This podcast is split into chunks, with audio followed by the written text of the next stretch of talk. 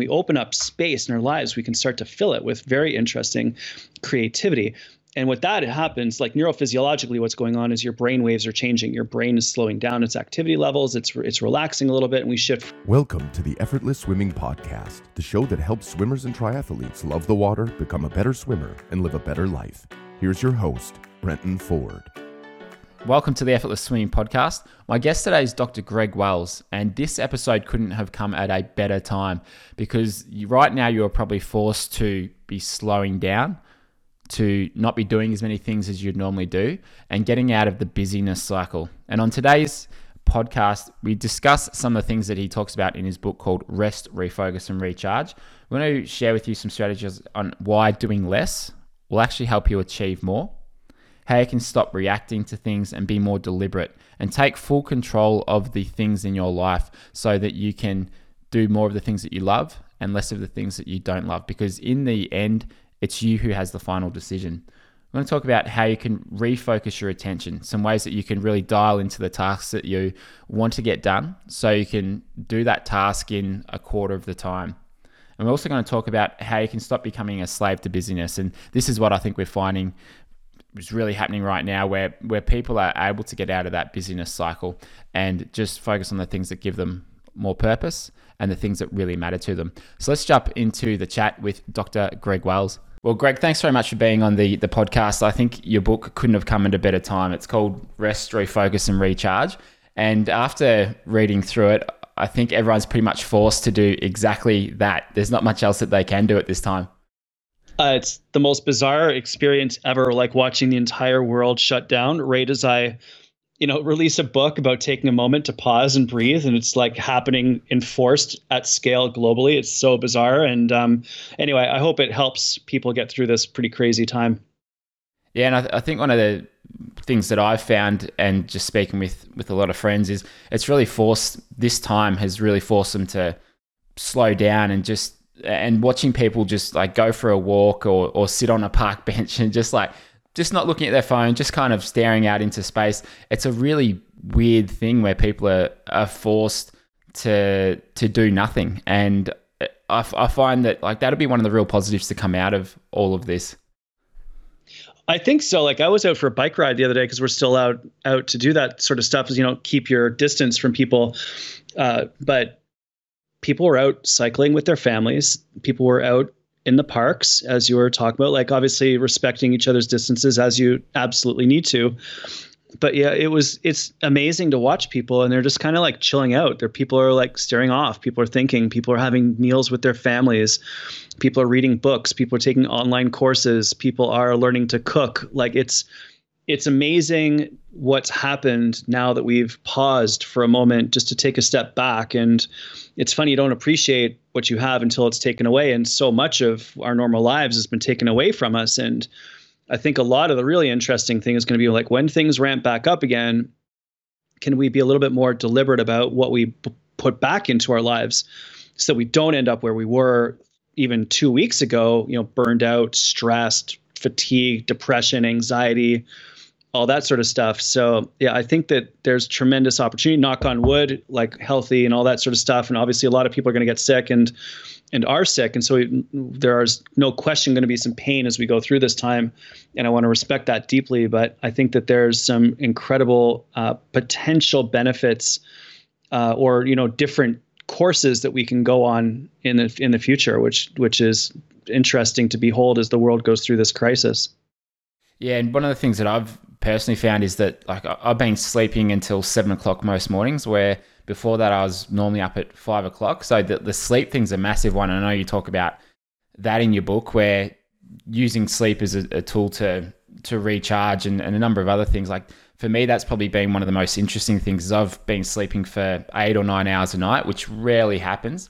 And look, it might be a change in the time of year as well. It's not light until about 7 o'clock, where it was light at 5:30 in summer. But I've noticed that is a big change, and also just simplifying. It's all right, what do I really need in life to be happy and to be fulfilled? And it's pretty simple, I think. And this has really shown that, where we're forced to just really get rid of and purge all of the things that that are unnecessary that can really come into your life when you do get busy. Isn't it crazy? Like, I'm also sleeping so much right now. I wear an Oura ring, Oura. If anyone wants to check it out, it's pretty interesting technology. It's tracking all sorts of data. And I was kind of feeling a little bit sick the other night. So, given the current environment, I was like, okay, well, I'm going to sleep as much as I possibly can, because I know sleep's related to the immune system. And I was like, I do not want to get sick right now. So I slept for 9 hours. I haven't slept for 9 hours in like years. I felt amazing the next day, and I'm not setting an alarm in the morning. Like, I wake up when I wake up.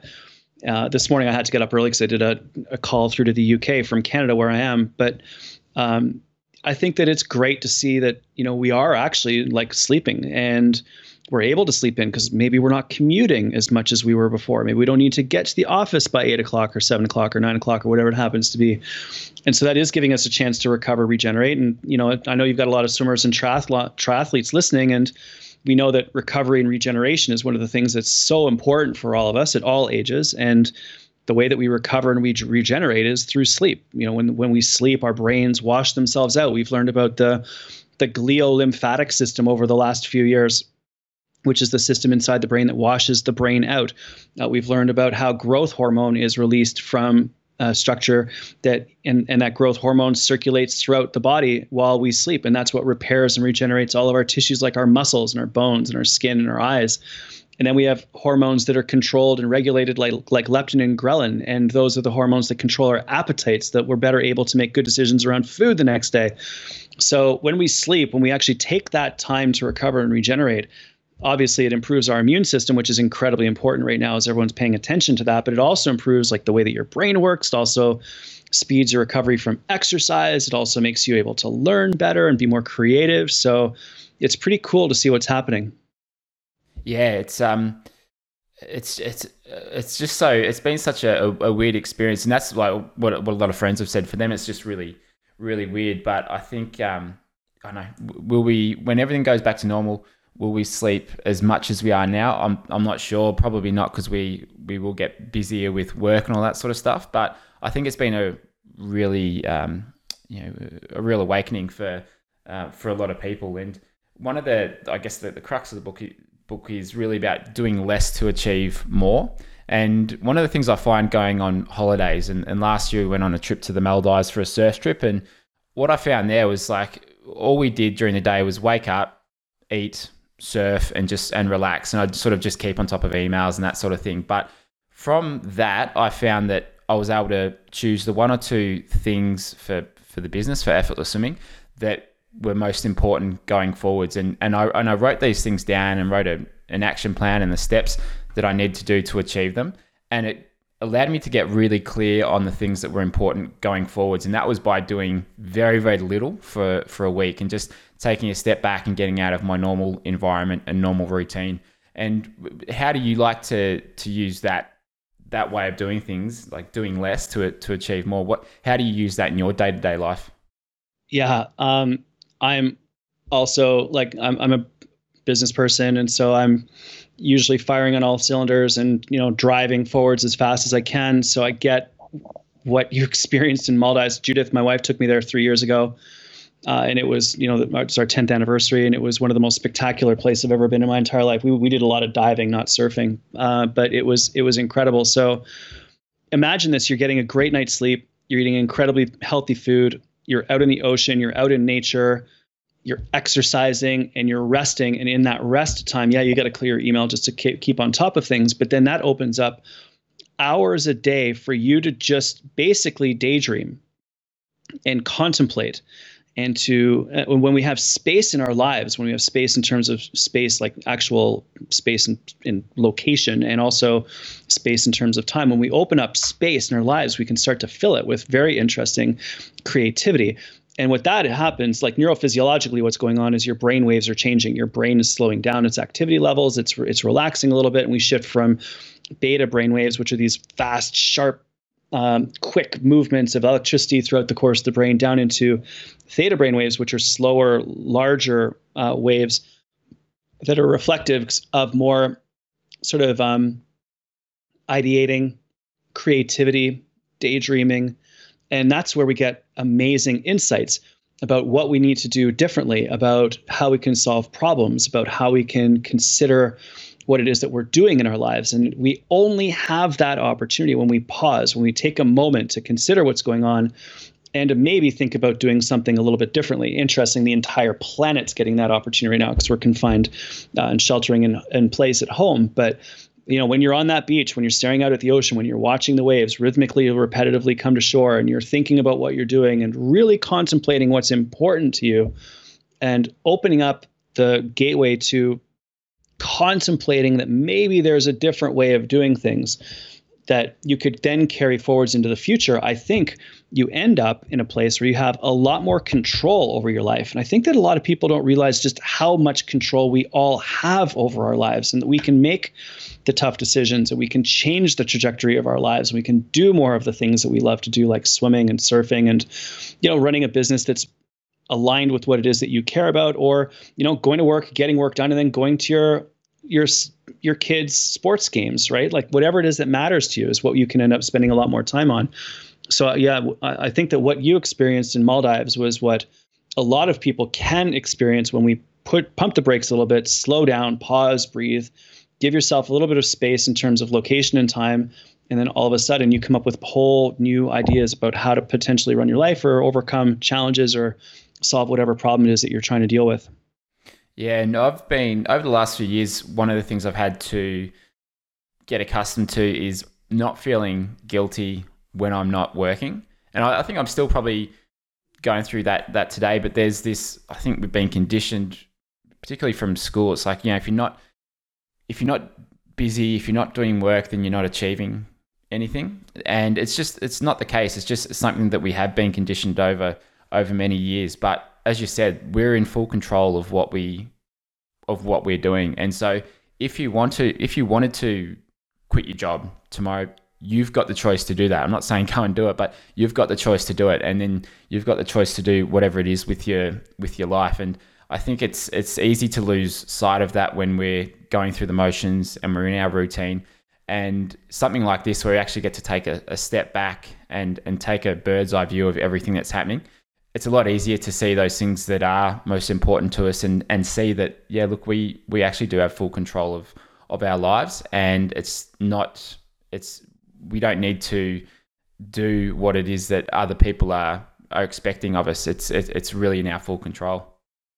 You know, that last thing that you said is probably the single most important thing that either of us have said so far in this conversation. That is, like, you don't need to do what other people expect of you. That is the key to this entire thing. When you let go of other people's expectations, then all of a sudden you are free to do what it is that you want to do. And by other people's expectations, like, we're talking about friends, family, coworkers, society in general. Like, once you liberate yourself from trying to meet other people's expectations, you can wear whatever clothes you want to wear. You can do whatever work you want to be doing. You can exercise as much as you want to be doing. You can learn what you want to do. And I think that that's something that so many people struggle with in this era where we're all, well, up until this point now, it seems so silly. But, you know, in 3 weeks ago, you're trying to get likes on social media, or you're worried about how you're perceived on whatever picture's been taken of you. Like, now all that stuff just seems completely ludicrous and so short-sighted in the face of what the global sort of challenge that we're all faced with at the moment. But yeah, once you liberate yourself from external validation, external rewards, you can shift towards intrinsic motivation, which in the sports psychology literature is very consistently shown to be better at long-term motivation to do something. So yeah, pivot to what you want to do. Think about what it is that you want to do. Think about what it is that you love to do, what you're great at, what brings you energy, what lights your fire, and just spend your time on that as much as you possibly can. And then all of a sudden, amazing things start happening in your life when you do that. And that kind of goes into one of the points that you're talking about in the book. It's talking about, you know, how to stop reacting and start being deliberate with the things that you're doing. And I mean, it's you're right. It's so funny. 3 weeks ago, it's like the things in the book would be like, I'd say for 95% of people would be probably not a challenge to do, but it's something that is probably really could be really beneficial in their lives. And now I'd say 95% of people are being forced to go through each of these, a lot of these steps in the book. And what for you, like how, what are some tools that you use to stop reacting to things that are happening day to day and be less reactive and more deliberate? Yeah, it's so important. And I learned this from a gentleman named Sadhguru, who's an Indian gentleman who does some really interesting work. And just reading some of his stuff and taking a couple of his online courses and working through some of his thinking. And what I learned from him was the idea of responsibility. So response-ability versus reaction. And so many of us, when something happens to us, and let's just say someone says something and you're like, you get frustrated with them for what they just said, we have this reaction to it. And the reaction could be emotional. It could be something that you think. It could be something that you do. So it's feel, think, do type, explosion that can come out of you. And so that usually doesn't go well. Like there's been so many times when I've composed emails to someone and I ask my wife, I'm like, Judith, do you think I should send this? And she looks at me and goes, you absolutely must delete that email right now. Go to sleep. Try it again tomorrow, because if you send that right now, you're going to be undoing the damage for months, if not years. And so reaction usually causes problems. Unless it's sort of like you're reacting from the start on a gun, to go at the swim meet, that's a positive reaction. It's reaction time. But like when we're reacting to things that are coming at us very quickly, that is usually extraordinarily problematic, unless it's a trained response that you're deliberately trying to do. Military, for example. But what we find works so much better for people when you actually train this in is to respond. Respond to the threat, respond to the challenge. And response means that you have this responsibility and like response-ability, not responsibility. And so what you do in that case is you consider what's happened, you outline a course of action, you think about what you need to do, and then you actually are able to do the right thing, not the quick thing. And there's this idea called metacognition, and metacognition is thinking about how you think. It's another brain state, and generally it's associated with alpha brain waves, which are sort of not quite as fast as beta waves when you're hustling and performing, and not quite as slow as theta waves when you're ideating. This is sort of the learning and reflection zone and the contemplation and strategic thinking zone. So you're relaxed, but you're definitely consciously considering what to do. And a really cool study on this, and I can flip all these references to you afterwards for the show notes, but there was a really cool study that that looked at students who practiced metacognition, thinking about how you think. And when they ask themselves, what do you need to do? How are you going to do it? And why are you going to do it? They improved their performance on assignments and tests by 3 to 5%. Now, that might not seem like a lot, 3 to 5%, but if you add that up over time, it can end up in a very, very different place and a very, very different mark. And so if you're thinking about something right now and there's a challenge that you're faced with, that simple pattern of asking yourself, what do I want to have happen? How am I going to get there? And so what am I going to do, basically? How am I going to get there? And why do I need to do it? Can make all the difference in the world in terms of guiding your actions. And what we can control is very limited. Like literally all that we can actually control is what we think, say, and do. And when we practice metacognition, that enables us to take control of what we think, say, and do. And that establishes a radical level of control over what we're able to do in our lives.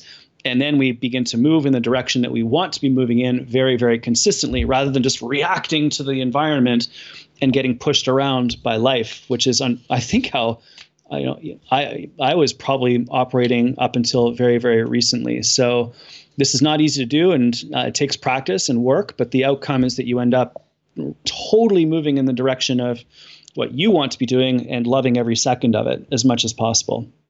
I really like those three questions that they pose to the students, and looking at what, I guess, how we kind of structure the clinics that we do, and even just looking at how I've been going about. I've been surfing a lot more, and one of the things that I noticed, so we've got this wave pool near the airport that just got built. So it's like you can basically book in for an hour and you end up catching 14 to 16 waves an hour. So it's the first wave pool in Australia. And I've been going there quite a bit, and I've noticed that my surfing's improved dramatically. But one of the things that really made a difference was they've got these photographers there, and they're there every session. They're taking photos and they post them online. And one of the things I noticed about my technique when I was surfing was, one of the first things was I wasn't looking at where I wanted to go, which is one of the key things on being able to turn. And I was always looking down. So over the last couple of sessions, I was looking at where I wanted to go, and that really just helped me shift my weight and be able to do tighter turns and to be able to surf better. And what I'm sort of getting at here is, in terms of my surfing technique, which can really relate to your swim technique, is it's like, all right, what do you want to do? Well, I want to surf better. All right, what does that look like? Well, for me, I want to be able to do tighter turns. I want to be able to do some different maneuvers. And what do I need to be able to do that? And so kind of breaking it down and actually having this environment in the wave pool where you can really practice this stuff and you can learn it and you can repeat these movements over and over again. My surfing's improved dramatically over the course of the last 3 months or so. And when we're looking at running clinics, the way that I like to sort of explain things is, all right, the goal is you want to swim faster and you generally want to swim longer. That's what most people want to be able to do. And so we try and keep it really simple. We look at how you can do that while you can reduce drag, increase propulsion, and you can also look at your stroke rate as another lever that you've got to work on. And then we just kind of go through all of the drills, all of the ways that you can do each of those things. And so just keeping it really simple and thinking about what you're actually doing, I think is such a great approach. And as you said, that 3-5% can really accumulate over time. So that's it's really interesting to see that. Just actually thinking a bit more about what you're doing. And I mean, for you, your background was swimming, and you had quite a bad accident when you were younger, and then you're able to sort of come back from that accident. Do you want to talk a little bit about that and how this sparked your want to sort of learn more about all of this stuff? Yeah, sure. Since we're talking about surfing, might as well go there. Yeah. Also just to like leverage off the analogy that you just threw out there before we move on, when you talked about seeing those pictures of yourself and noticing that you were looking down and you needed to be looking where you wanted to go rather than where your board was at, I mean, that's a perfect example of reaction versus response, right? Like the threat is you might fall off your board or what's going to happen to you in the immediate environment. That's the threat. So you're looking there. As a result, you're reacting to what's going on, and maybe you're not surfing to your capabilities. But as soon as you extend your vision beyond the immediate and you start to think about, where do I want to be going in a tenth of a second, half a second, or 1 or 2 seconds down the road, it shifts you out of that reaction mode into the response mode, and you're suddenly doing very, very different things, and you're able to execute a whole bunch of new skills that you wouldn't be able to do before. So this applies to absolutely everything. It applies to business, music, drama, sports, arts, math, like all of it. So it's super cool that just, even a couple of minutes we were able to throw a few ideas out there about, and surfing analogy is perfect because that's, what you asked me about when I was younger. I was a swimmer with the Canadian youth team, and I was with my club team down in Florida. We were training in March when I was like 15 years old, and a bunch of my friends and I went out into the waves to do some body surfing before the meet we had that afternoon. And so while we were out there, it was a particularly big wave on a particularly a beach with a bad break that was like quite steep. And so I just got picked up by the wave and just driven into the sand, ended up breaking my neck in a number of different places. So got out of the water, my muscles all seized up to hold the bones in place. So I wasn't paralyzed, managed to get to the hospital. And then once in the hospital, they x-rayed me and I saw all of the broken bones in my neck. So that was obviously pretty difficult to have happen when you're 15 years old, but spent 3 months in a halo brace and then had neurosurgery to repair all of the bones and put some metal in my neck to hold it together. Neurosurgeon said, "You're never going to swim again." I was basically like, "Screw that, I'm going to swim." So I spent the summer in physiotherapy and then came back the following year, got back into the pool and just sort of swam my way into shape, rode my bike into shape, the stationary bikes. I couldn't really turn my head too much, lifted weights and just, got myself back into swimming, was able to sort of swim up to the national final level in Canada and swam all the way through college, which was great. Most of my friends made the Olympic team, and I ended up having a cool experience at the Barcelona Olympics with Canadian television and subsequently in 2010 and 2012 when we were in Vancouver and London as a commentator. So that was super cool, and I had my Olympic experience. That was really great. But that whole breaking my neck thing really started to spark an interest in how the body worked. So I ended up taking kinesiology in my undergrad while I was swimming. And then after that, did a master's and PhD in physiology, and have sort of transferred things from swimming into cystic fibrosis, which was a respiratory disease. We applied what we learned about swimming to help kids with breathing problems, because, you know, swimming, you can't breathe whenever you want. You've got to breathe in time with a stroke. So we applied that to help kids with CF. And then that led to an understanding of what was going on with children who have cancer and go through stem cell treatments, which then affect the lungs. So we, you know, looked at that. So it's been a long journey into this world of the human body, but it's pretty fascinating. And, you know, I'm still involved in swimming, do triathlon, and I was training for Ironman this summer. I'm actually probably training better now that all of this stuff is shut down than I was before, but who knows when we're going to have the next Ironman. Probably be 2021 before I do one.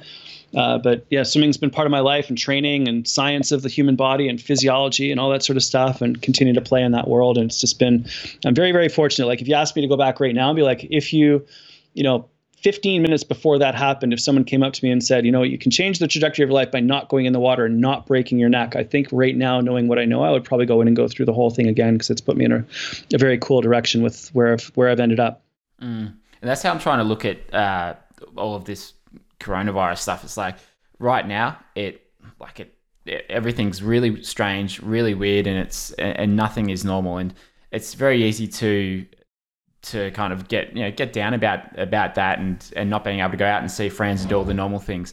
But then 6 months, 12 months, and 10 years in the future, I think we're going to look back and at this time, in a way, and go, wow, wasn't that an amazing time? And I think, we might miss a lot of the things that we're doing now, where spending more time with the family, going a little bit slower in life, like that stuff. There's a good chance that we will look back at it and go, that was pretty incredible, aside from all of the obvious stuff that's happening with it. So it's I'm just trying to look at the positives in the time where it's very easy to be negative about it. Couldn't agree with you more. Even just like talking to, neighbors as they walk by, you can really see who's taking this as an opportunity and really see who's struggling with the negativity of it. Just now I was outside and someone, one of my neighbors was like, this just continues to get worse and worse and worse. Like, now it's another week we're going to be isolated. I said, how are you guys doing? I'm like, I think we're doing great. Like, we're healthy, we're happy, we're doing school at home, we're all exercising every single day. Like, we're doing story time. Like, we're actually enjoying this time. And again, fully respecting people are sick. People are going to die. This is very, very, very challenging. Hundreds of thousands of people are going to be affected by this. Like, I don't want to minimize that in any way, shape, or form, but in the microscope of my little world in this house, we are trying to take the time to have the family dinners, which we weren't doing before because I was traveling and everyone's quote unquote so busy, swim practices at night for my daughter and stuff like that. We're reading the books. I recently have been taking a lot of courses on photography at night just for fun, to learn something new. Was not doing that before. And you're right. I think we will look back upon this as a time that provided us with a new perspective on what was going on, and a level of gratitude that I don't think existed 3 weeks ago. And it's amazing how people come together in this time. Like, even in the United Kingdom, the National Health Service put out a call for people to help elderly people in the country. And so 400,000 people in the United Kingdom this week volunteered to go help elderly people, maybe go grab them some groceries, or, go do a couple errands, maybe go pick up some medicine. But almost 500,000 people volunteered to go help people in the community. That would not have happened 3 weeks ago, right? If the NHS put out a call for people to go help elderly people in the community, they would not have gotten the response that they got now. And I think that we should, as much as possible, take care of ourselves, be safe, be healthy, pay attention to all of the things you need to do in order to minimize the effect of this globally, like social distancing and physical isolation, so that we, flatten the curve and we minimize the duration of this crisis. But at the same time, also pay attention to the fact that we can be grateful for what we have, pay attention to what we have, given that so much of it's suddenly been taken away, and really take this time. Like, this is the time to get healthier. This is the time to eat better. This is the time to take up meditation. This is the time to practice your ability to stay focused. This is the time to have those conversations with your family members who are with you. Pick up the phone, make that phone call to a friend you haven't spoken to in a while, because I'm sure that they're looking for something to do. And, you know, getting a call from you at that moment might be something that's really cool for them to experience. So yeah, I think that you're right. We're going to look back upon this, and it's going to be, you know, obviously a time of tremendous pain, but also a time of tremendous opportunity. I completely agree. And one of the things I was reading about in the book was about focusing your attention. And I mean, I'm a great procrastinator. I can do that really, really well. And I remember, I don't know if it was a video or a podcast I was listening to, but this one day I was having trouble just sitting down and doing the thing that I really wanted to do. I can't remember exactly what it was, but I put it off for days. And I remember hearing someone say, whatever task you've got in front of you, do it. And that means shut your phone off, get rid of all distractions, just sit down and do the task. And typically when you do that, you know, tasks that could take 4 or 5 hours, I can get it done in 30 to 40 minutes if I'm focused purely on that task. An example was this morning, I got up at 6 o'clock, an hour before the kids woke up. And we've got this, I'm running a live training, like a webinar for our members. And I was able to sit down, schedule it, put together about 80% of the slides. And it didn't take that long, but I'd sat down and I couldn't really get much done. I got about 5% done over the course of 4 or 5 days, but I decided, no, I'll just wake up early and do it before the kids are up when there's no distraction. So I left my phone, didn't check my phone when I woke up. I just got up, had a coffee, and just got to work. And it was and now I feel great about it because I've finally got it done. So what are some strategies that you like to use to be able to focus your attention and do the thing that's in front of you? Yeah, a lot of people consider, I've been speaking about, you know, the book and saying, okay, so you're talking about like rest, refocus, recharge. That means slowing down. And yes, that's all true. But I also believe that we need to go absolutely flat out at certain times, like perform at 100%, perform at 110%, get the work done, do the presentation, hammer the practice in the pool, like do the training, execute like crazy, because we need to do that in our lives. Like whether you're a musician, if you're an actor, if you're a business person, if you're an athlete, whatever, there's moments to perform, there's moments to get the job done.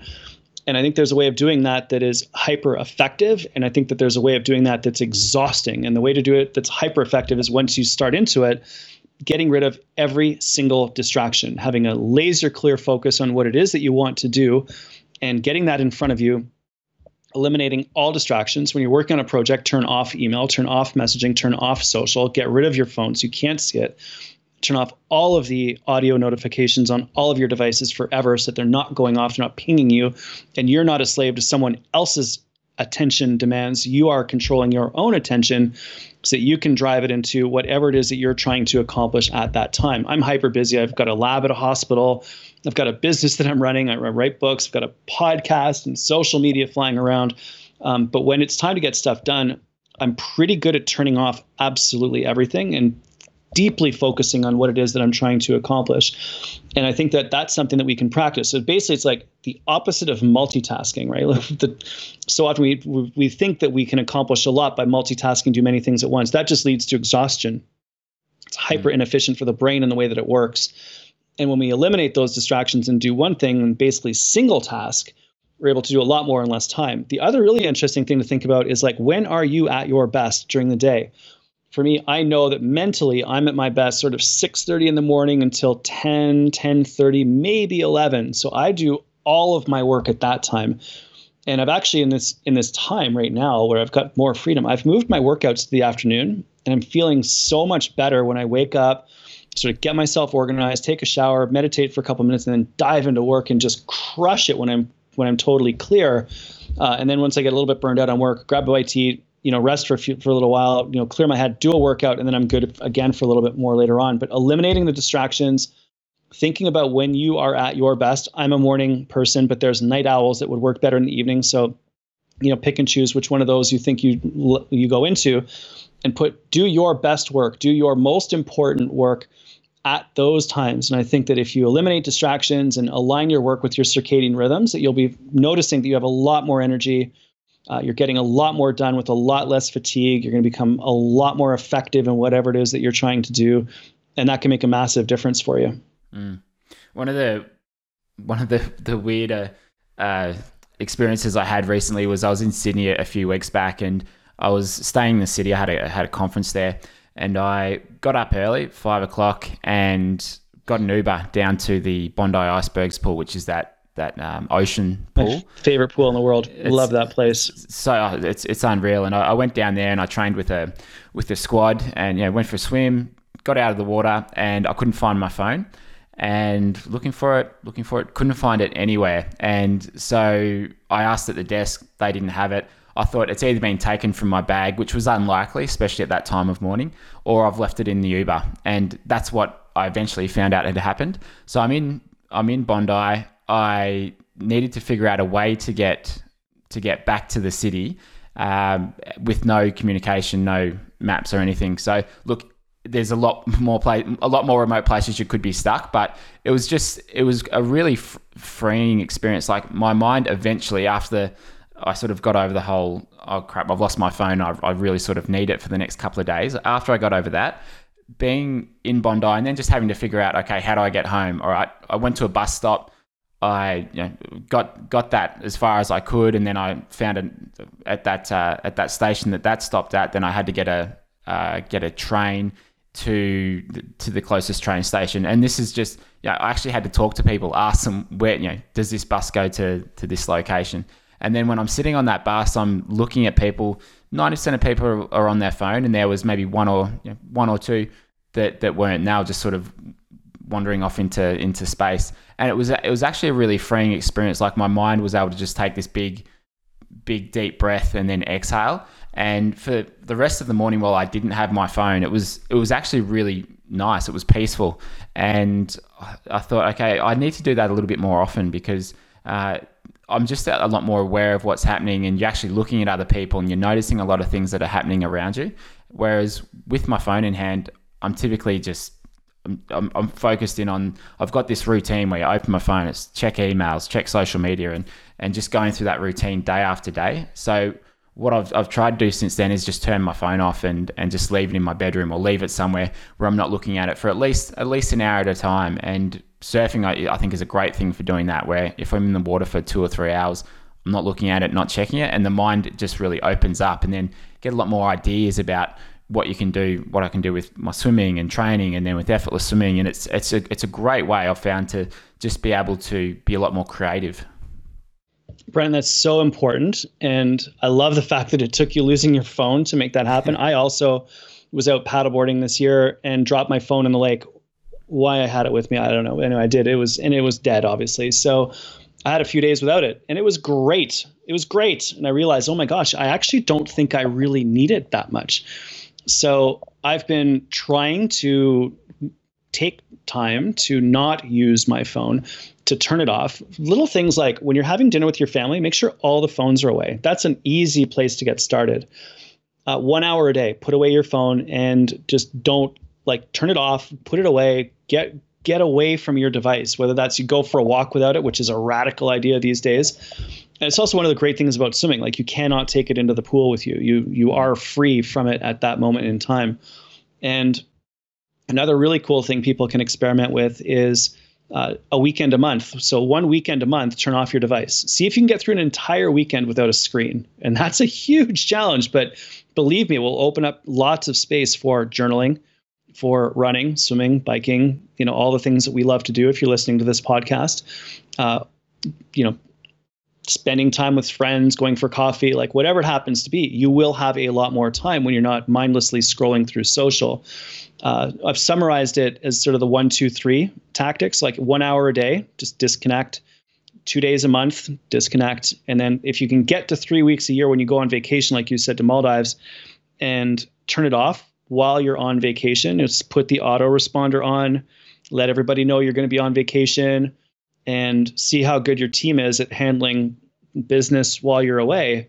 That can also be quite liberating and freeing once you realize that you can actually go away and the world will continue without you for a few days while you're away, and not necessarily checking your email. So a few strategies for you, but the 1, 2, 3 practice is something that people might be able to use to put that idea that you brought up into practice.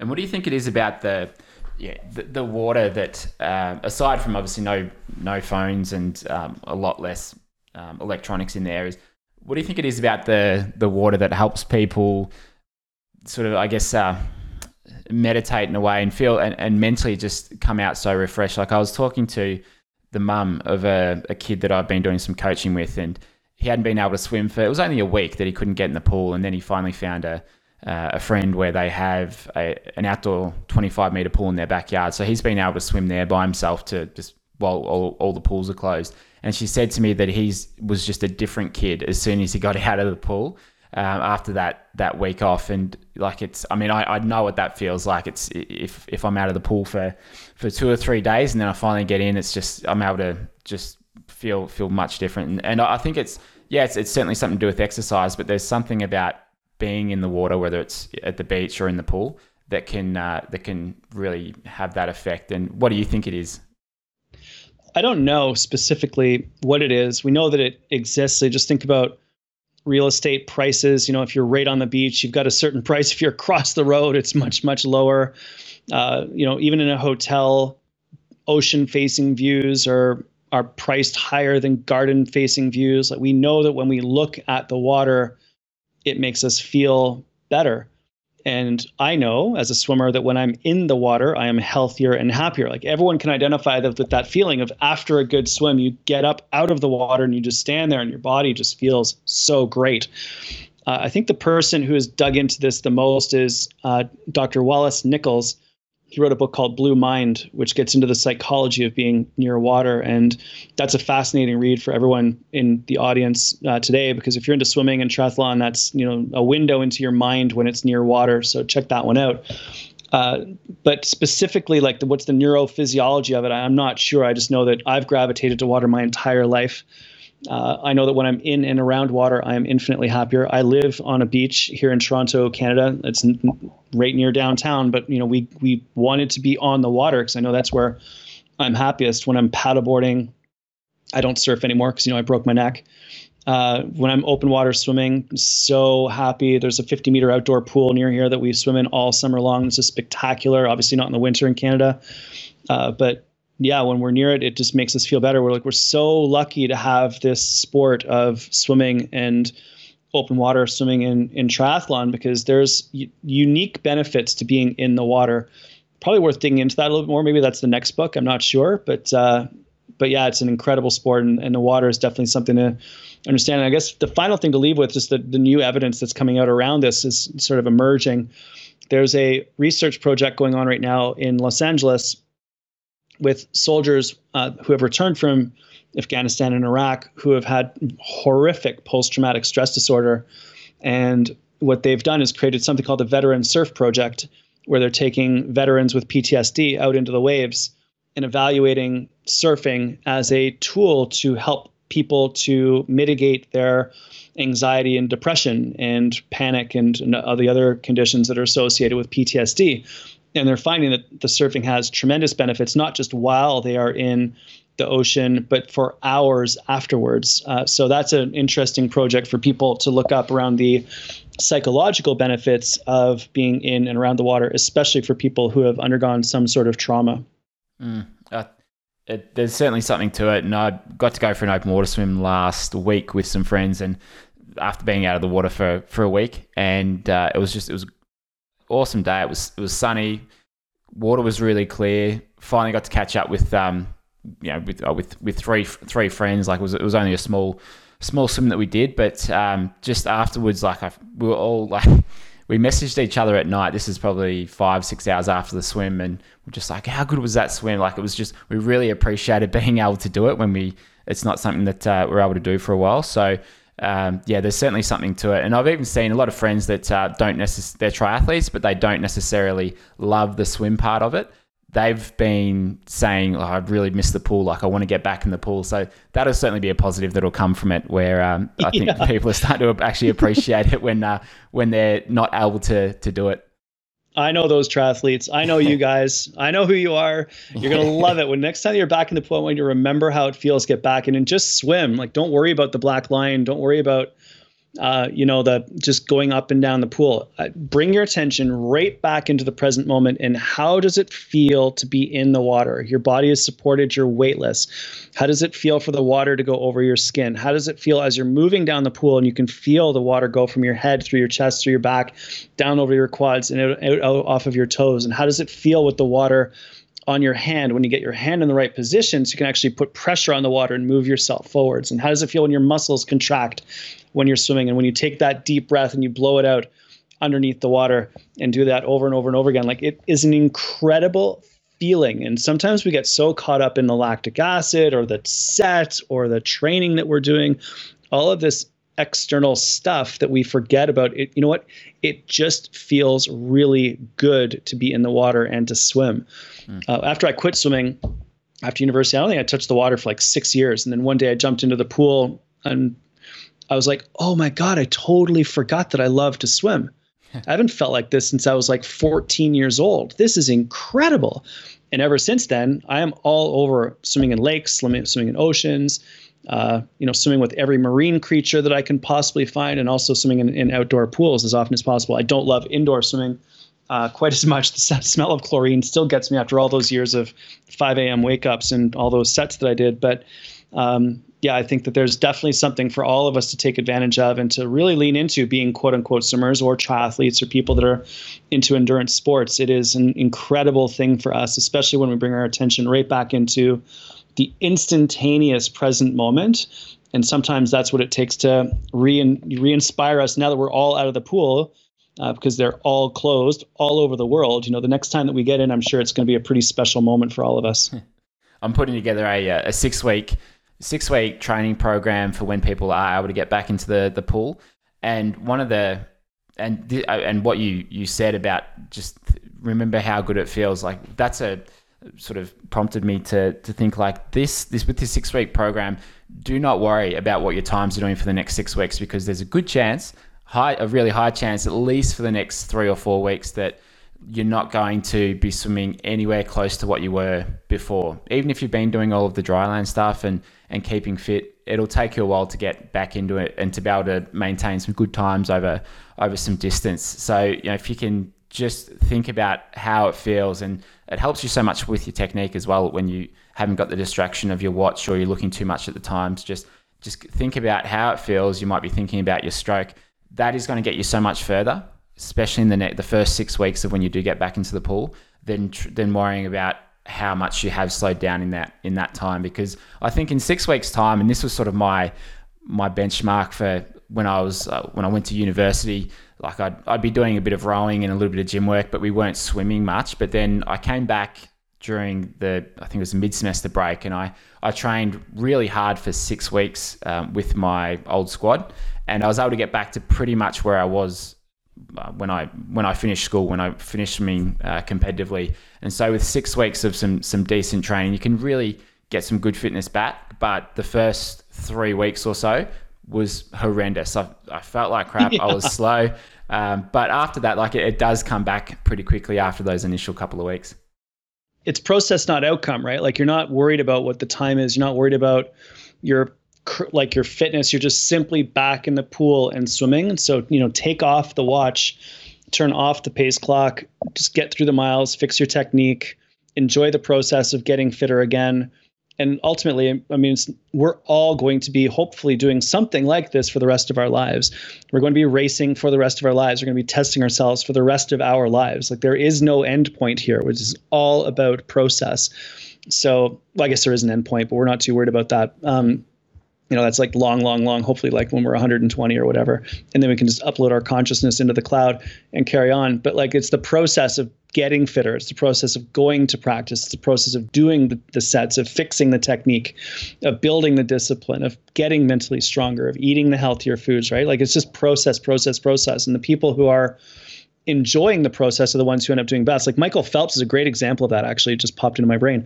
Like, people forget that, you know, after the 2012 Olympics, even though he'd won, you know, a record number of medals, and I had a chance to go to London and watched a lot of swimming, and I saw him swim, and he was very businesslike. Like, he got the job done, but he was not a happy person. Like, he wasn't touching anyone on the podium. He was just getting the job done. He was at work, and you could tell that he was interested in getting medals and doing the sponsorship stuff and all that sort of thing.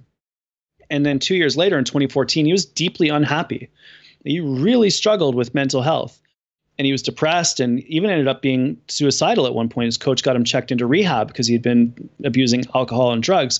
And while he was in rehab, he went one day to the little tiny pool that was in the rehab facility, put on his shorts and went for a swim and rediscovered the fact that he just loved to swim. He just loved to train.